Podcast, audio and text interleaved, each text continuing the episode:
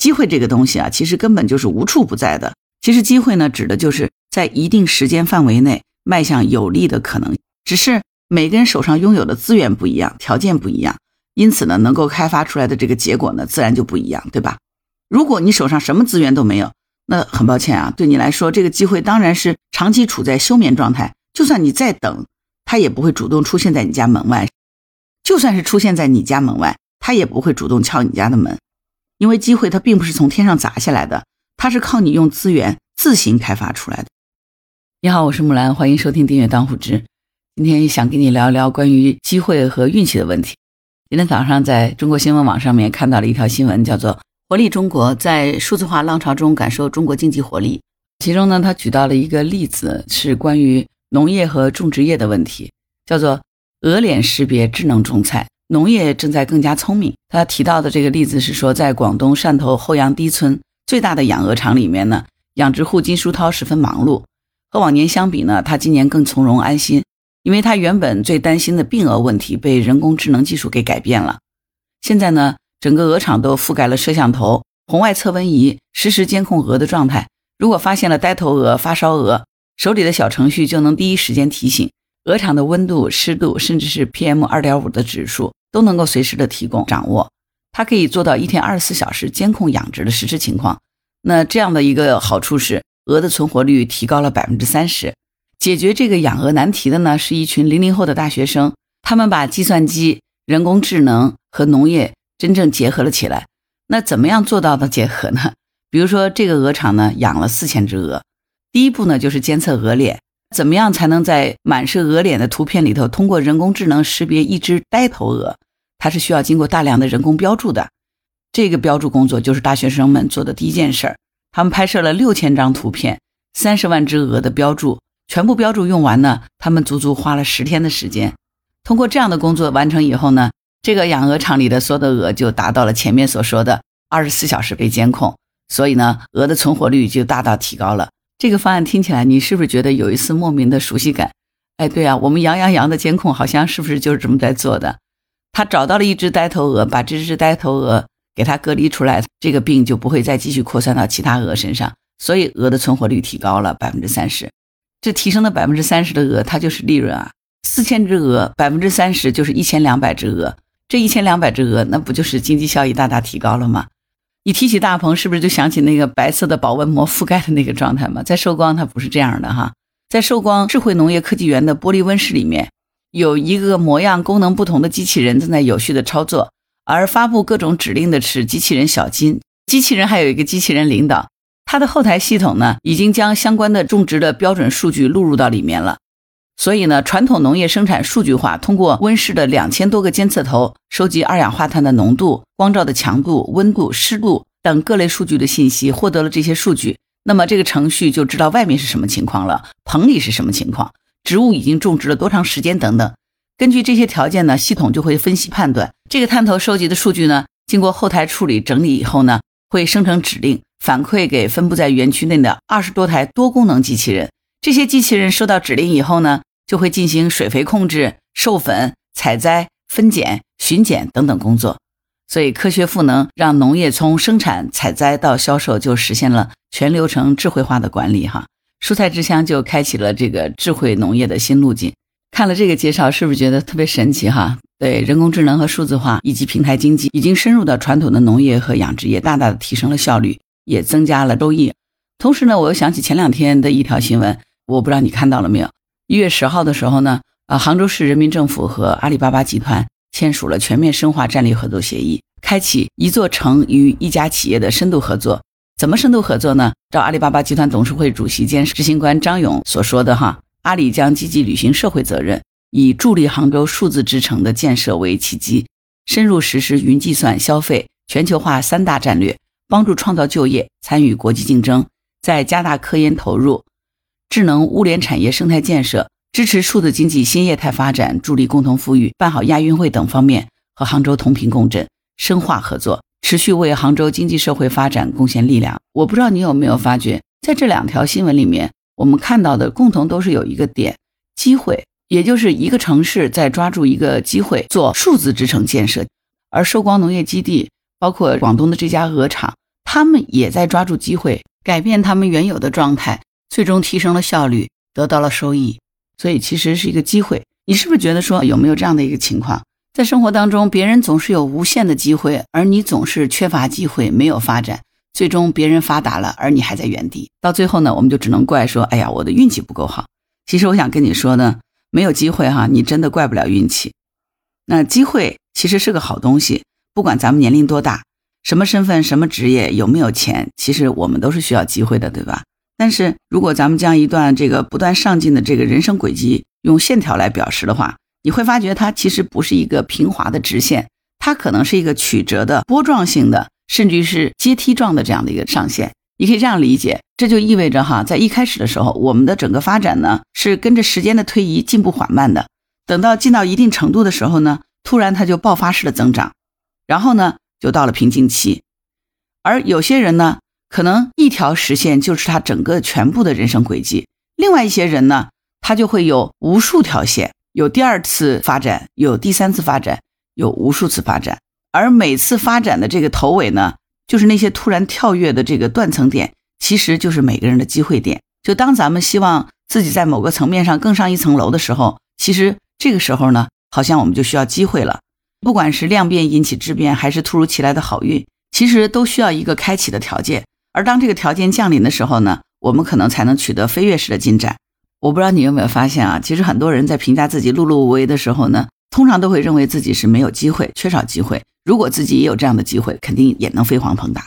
但是呢，身边总有一些人，似乎总有大把的机会，同样走在路上，你捡的是垃圾，人家捡的就是红包，是吧？对于这样的人，你是不是会很羡慕，甚至有点嫉妒啊？很正常啊，因为你想，明明之前咱还一块玩泥巴呢，为什么哎，他就是总是逢明主遇伯乐，你就只能是怀才不遇呢？最后呢，只好自己一个人默默在角落里看着那个人渐行渐远。想上去扯扯后腿，却发觉自己连手都不够长，是吧？那为什么别人的机会就那么多？这个时候也许就会感叹了：“哎呀，这就是我的命啊！”于是呢，就得出一个结论说：“哎呀，运气才是区别人生关键。”这样的一个宇宙级的真理，是不是？你说的对。其实呢，你想，在我们整个的人生轨迹当中，真的没有什么比运气更重要了，对吧？为什么这么说？你想想看哈，我们每一个人能够顺利的出生到这个世界，生下来，这是不是就是一个极大的运气？我们就是那个打败了上亿个竞争对手的赢家，才有机会降临在这个世界，才有机会活这一生人世，对不对？而且呢，还有一个更加悲催的事实是，那些和咱们参与竞争失败的对手，至少呢，他曾经有过希望，对吧？但是另外还有几十亿、上百亿的这个竞争对手，他们一部分一出来就被橡胶或者是卫生纸包裹了，终其一生他都不知道自己是在做无用功，这是不是真的悲剧呢？当然，你觉得这也许是个玩笑。其实你想想，这不是一样的吗？无数的精子，它的这个竞争，这个竞争是不是很残酷啊？但是很不幸啊，其实我们作为人也是身处在这样的世界里。就像前面说阿里巴巴，如果马云出生的时候呢，他是生活在阿富汗，你觉得他会不会成为阿富汗的商业大亨？那如果说拳王泰森生活在这个原始的部落，他是不是会成为这个部落的首领？也许有可能，但是。更大的可能是，他们也许早就死了，对不对？所以，如果不能在合适的时间降临在合适的地方，根本可能连参与竞争的机会都没有。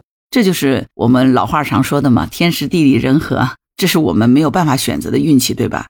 也是影响咱们一生最大的运气。这种运气是不是就是人生的全部？对于那些没有办法入局的人来说呢？是。但是对于那些有机会入局的玩家来说，可能这仅仅只是一部分，对吧？所以，对于那些有机会受到基础教育、有能力接触互联网，甚至说有机会听到这个节目的人来说，恭喜你！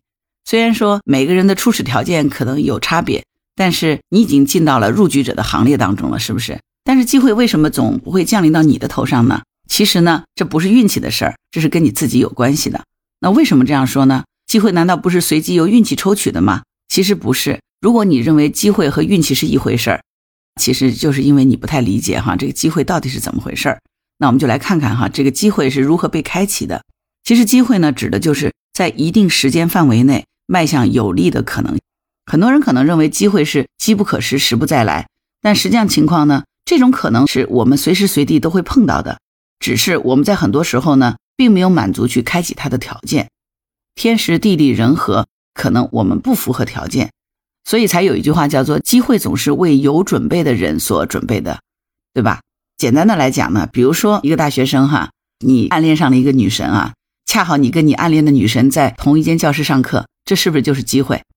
只不过呢，因为你很平凡，你的女神呢并没有看到你，对吧？结果这个时候呢，老师让一个优秀的同学上台做即兴演讲，这是不是也是机会？因为你就有了被注视到的机会，对吧？只是呢，你不够优秀，你就没有资格被请上台。如果你真的足够优秀，被请上去演讲了，这是不是又是一个机会？虽然你上台了，但是呢，因为你其他的吸引力不足，这个女神呢还是对你无感。所以你听出来了吗？其实呢，你发现了没有？你的机会一直在，而且呢，今天呢也是一个你和女神一见钟情的好日子，它是存在这个概率的。可是呢，由于你没有满足条件，所以呢，机会并没有被开启。通过这个例子，你是不是可以清晰的看到一个脉络？这个脉络就是你的自身条件到机会开启到达成目标，这就是路径。如果把你换成一个优秀的高富帅。今天的结局可能就是截然不同了，对吧？机会这个东西啊，其实根本就是无处不在的，只是每个人手上拥有的资源不一样，条件不一样，因此呢，能够开发出来的这个结果呢，自然就不一样，对吧？如果你手上什么资源都没有，那很抱歉啊，对你来说，这个机会当然是长期处在休眠状态。就算你再等，他也不会主动出现在你家门外；就算是出现在你家门外，他也不会主动敲你家的门，因为机会它并不是从天上砸下来的。它是靠你用资源自行开发出来的。我曾经有两个朋友是两个音乐爱好者，哈，两个人都会弹钢琴，对音乐非常热爱。年轻的时候，我们经常凑在一起玩。他们两个最热衷的事情呢，就是将音乐进行各种改编，改编到一个好旋律的时候呢，那一天就特别开心啊。年轻的时候，这些经历真的很有趣。那我想跟你说呢，我们这两个朋友姑且叫他小 A 和小 B 好了。其实他们两个，我发觉呢，有一个非常大的区别，就是在钢琴的这个水平上面。小 A 的钢琴弹得特别好，你可以称得上他是精通了。而小 B 呢，钢琴是个三脚猫的功夫。后来呢，他们两个就一起又去相约学吉他。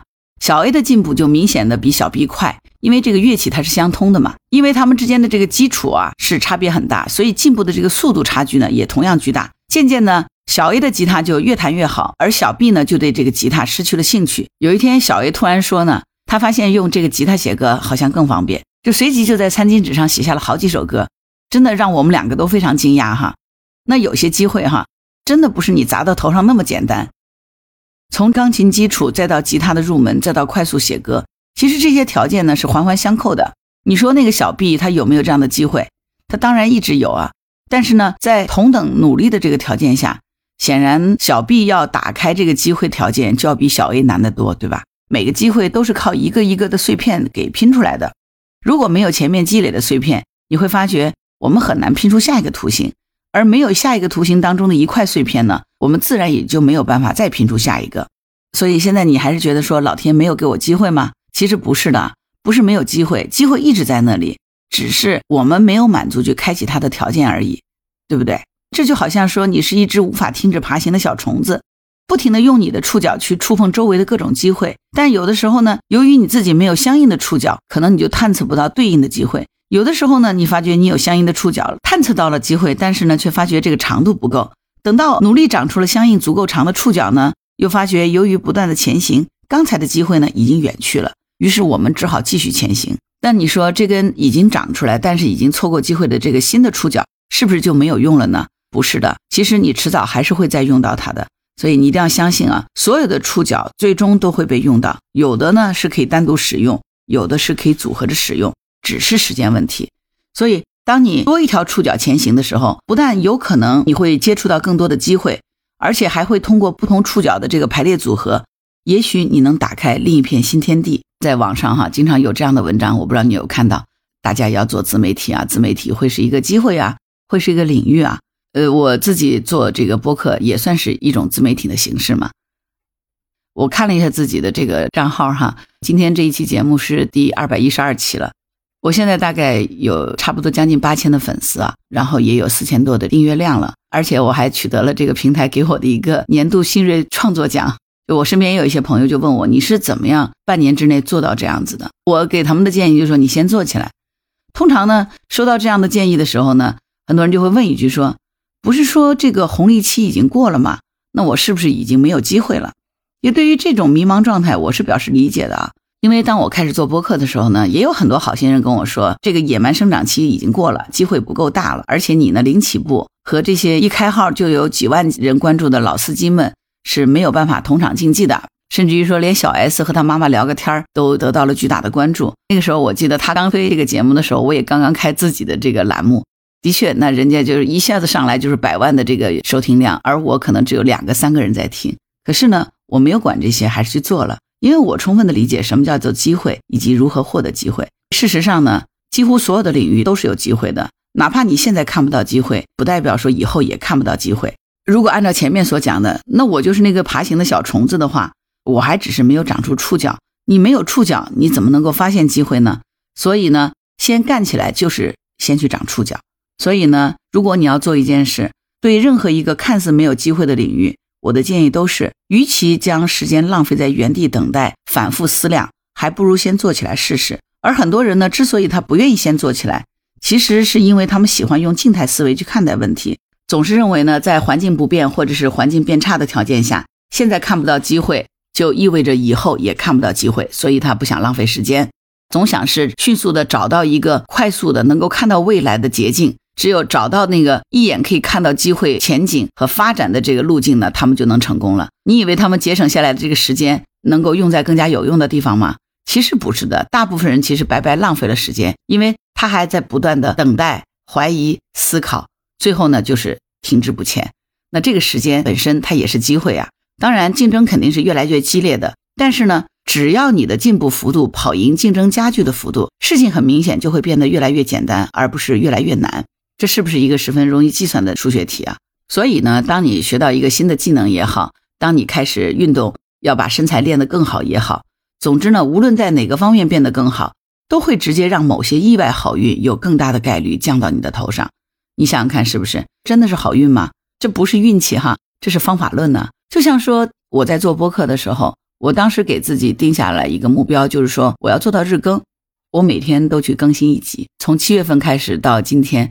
我每天都在更新，包括昨天。你如果听我的节目，你会发觉我的那期节目是在昨天晚上二十三点五十三分上传的。